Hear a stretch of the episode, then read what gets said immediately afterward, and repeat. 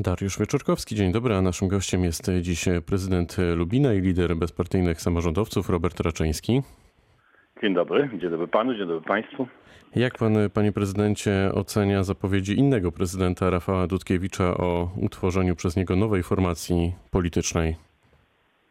Znaczy ja, ja sądzę po pierwsze, że oczywiście każdy ma prawo do aktywności społecznej, publicznej i politycznej i niech sobie działa, bo przecież na tym polega barwność i mam nadzieję e, z, y, głębokość każdego życia społecznego, że każdy próbuje znaleźć swoje miejsce na, mapie, na mapie społecznej, publicznej.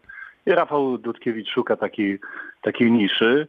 No niech szuka, no każdy ma prawo do aktywności. Ale daje pan jakieś takie realne szanse powodzenia tym zapowiedziom i tej formacji, czy, czy raczej niekoniecznie? Raczej się pan uśmiecha, znaczy, jak pan sobie o tym myśli? Znaczy, ja, ja to odbieram jako, jako bym powiedział, z ważnego kiedyś polityka regionalnego, tak, zaznaczam ważnego kiedyś, który ma swój wkład, jeśli chodzi o rozwój Wrocławia, niezaprzeczalnie, no ale który wybrał emeryturę, w związku z czym raczej bym go pozycjonował w kierunku takim z zapraszania go na różne panele, żebyśmy porozmawiali o przyszłości, o tym, co było. Przecież to jest olbrzymia wiedza też historyczna, bo on uczestniczył w procesach społecznych i politycznych w latach 80. i 90. i należy korzystać z tej wiedzy. Natomiast czy je, pojawi się sprawczość, bo to jest ważne w polityce, Domniemam, że niestety nie, dlatego że, że sprawczość ma się wtedy, kiedy się jest aktywnym. Rafał Dudkiewicz unikał objęcia jakiegokolwiek urzędu, nawet urzędu radnego.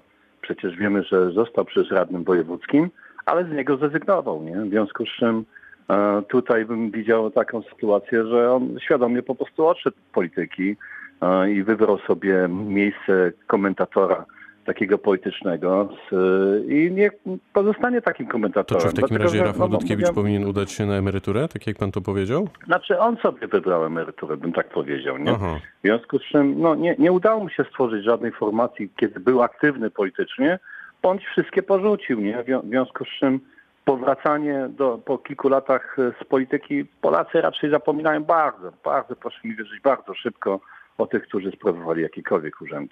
A co jeśli na przykład e, były przyjaciel, być może nadal te relacje są e, bliskie mimo różnic e, światopoglądowych i politycznych, czyli pan marszałek Cezary Przybylski zdecydowałby się na przykład dołączyć do ekipy Rafała Dudkiewicza. Widzi pan w ogóle takie zagrożenie, zagrożenie wkładam w cudzysłów, taki scenariusz? Znaczy styl, który przyjął Rafał Dudkiewicz jest stylem kaznodziejskim, to znaczy on wyznacza Niesamowicie powiem pan szczerze, że akurat byłem w szpitalu, kiedy czytałem ten wywiad byłem po, po zabiegu. W związku z czym nie wolno mi się było śmiać, nie? Bo, bo to powoduje, że potrzebna panu lata, tak? W związku z czym musiałem się hamować naprawdę, czytając ten wywiad. Bardzo zabawny e, w stylu kaznodziejskim. Każdy ma prawo do takich wypowiedzi, e, wskazujących jakiś kierunek, potrzeby zmian.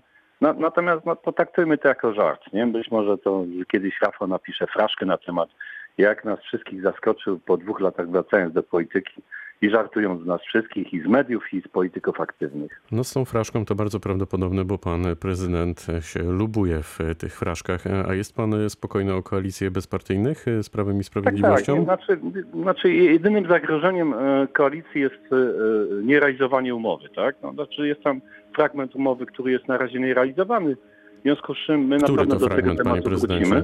On dotyczy między innymi budowy ośrodka e, sportowego na terenie miasta Lubina, jakiego takiego centrum regionalnego dotyczące lekkoatletyki, ale myśmy, przyznam szczerze, jeszcze dogłębnie go nie, nie przystąpili do jego I to jest tylko ten jeden punkt? Znaczy tak, ja bym powiedział tak, no trochę opieszałość ostatnich miesięcy, jeśli chodzi o kolej, no ale tu były takie duże postępy wcześniej, że to się jakby w pewnym sensie wyrównuje. Nie? Chwilę przed wejściem na antenę rozmawialiśmy o tym, że tematy związane z ekologią e, są panu bliskie. E, czy to jest właśnie jedno z wyzwań, może jedno z największych wyzwań dla waszej koalicji w najbliższych miesiącach i latach? My, myślę, że tak. Trzeba poważnie podejść do sprawy dotyczącej na przykład Żelaznego Mostu. Myśmy wszyscy tutaj na Dolnym Śląsku, ale nie tylko na Dolnym Śląsku, tej części Polski Zachodniej, zapomnieli, że, że jest tutaj u nas największa bomba ekologiczna, w, w, nie tylko w Polsce, ale w Europie. I temu się tak naprawdę nikt nie przygląda, co się tam dzieje z, tym Żelaznym Mostem. E, wydaje mi się, że, że będę zachęcał nawet Sejmik do do powołania tymczasowej komisji, która się tym tematem po prostu zajmie, bo, bo nie, niepokoją mnie pewne sytuacje, które się tam wokół tego rodzą. No wiemy, że ten zbiornik będzie rozbudowywany. Siłą rzeczy musi być, bo, bo za chwilę to wszystko się nie pomieści w najbliższej okolicy. Ma pan pomysł, jak rozwiązać ten, ten problem, to zagadnienie? Znaczy, po pierwsze trzeba się nim zająć, dlatego że nim tak naprawdę wewnątrz się wszyscy zajmują, czyli świat biznesu, a nie ma żadnego nadzoru społecznego ani politycznego nad tą inwestycją.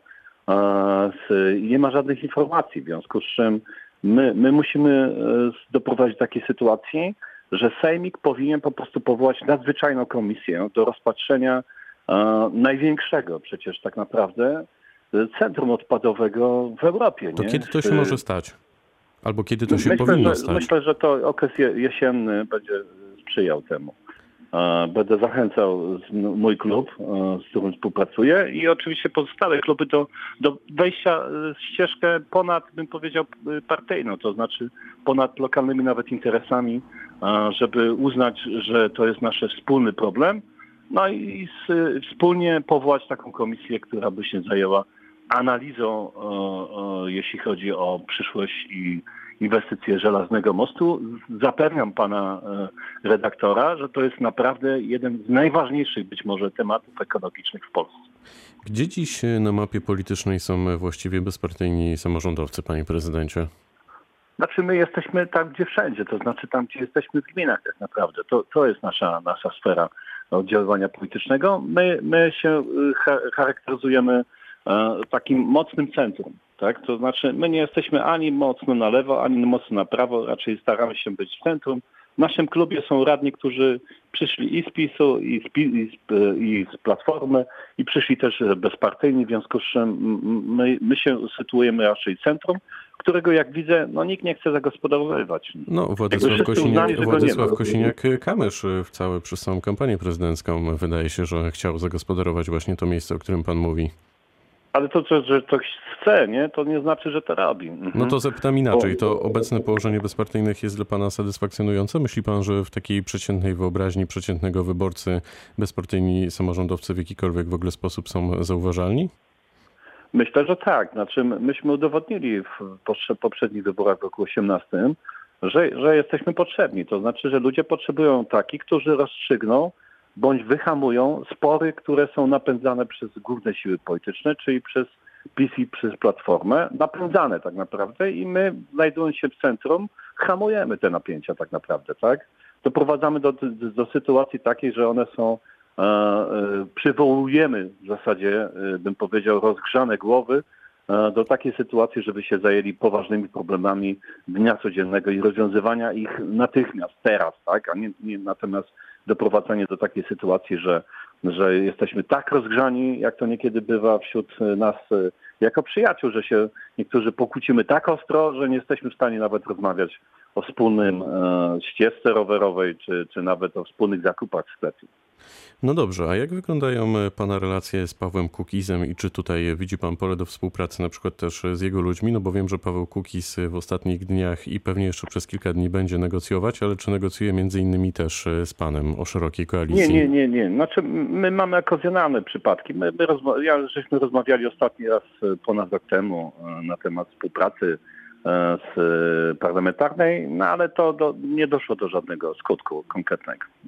My utrzymujemy kontakty, bo to trudno, znaczy generalnie w, po, w Polsce, panie redaktorze, jest pro, problem taki. Po, po, Polacy nie są nadmiernie aktywni obywatelsko i społecznie, w związku z czym tych środowisk naprawdę jest niewiele. Ja boleję na tym ciągle, że nie udaje się doprowadzić do takiej wzmożonej aktywności obywatelskiej, społecznej Polaków, ale no, no nie daje się. W ciągu tych 30 lat tak naprawdę to jest nasza spora porażka, że w ciągu tych 30 lat nie, nie udało się ukształtować postaw prospołecznych. Może, może dlatego, może dlatego, że Polacy są po prostu zawiedzeni klasą polityczną. My, myślę, że nie tyle zawiedzeni klasą polityczną, bo gdyby byli zawiedzeni klasą polityczną, to by ją wymienili. Polacy po prostu nie są aktywni. Dlatego nie potrafią wymienić tej klasy politycznej, bo sami nie chcą przystąpić do, do działań politycznych czy społecznych. No to w takim razie nowa Solidarność, o której mówi Rafał Trzaskowski i którą mamy zobaczyć lada tydzień, to jest coś, w czym upatruje pan właśnie jakiś potencjał? Znaczy, zauważyłem, że wszyscy wyglądają już ją trzy miesiące, nie? W polityce trzy miesiące to jest naprawdę katastrofa dla pomysłu, jeśli on nie jest natychmiast realizowany, nie? Także ja, ja tutaj nie wróżę żadnej przyszłości. No to z drugiej A, strony mamy na przykład ruch obywatelski Szymo, Szymona e, Hołowni. Wydaje się, że Szymon Hołownia ma e, potencjał, przynajmniej jak patrzymy na e, wyniki po wyborach prezydenckich. Szymon Hołownia jest dla was konkurencją czy partnerem? Czy w ogóle jest panu obojętny? Znaczy, my, my wychodzimy z takiego założenia, że dla nas nie jest konkretem ten, który próbuje aktywizować ruchy obywatelskie i społeczne, dlatego że my wychodzimy z założenia takiego, że jeśli Polacy rzeczywiście się zaktywizują, to naszą ofertę znajdą wtedy, tak? Natomiast jeśli nie będą aktywni, to naszej oferty nie znajdą, tak? Będą skazani na, na te dwa obozy tak naprawdę, bo, bo te obozy mm, za- zagospodarową przestrzeń emocjonalną, w związku z czym ona nie potrzebuje postaw obywatelskich, tylko ona potrzebuje emocji, nie?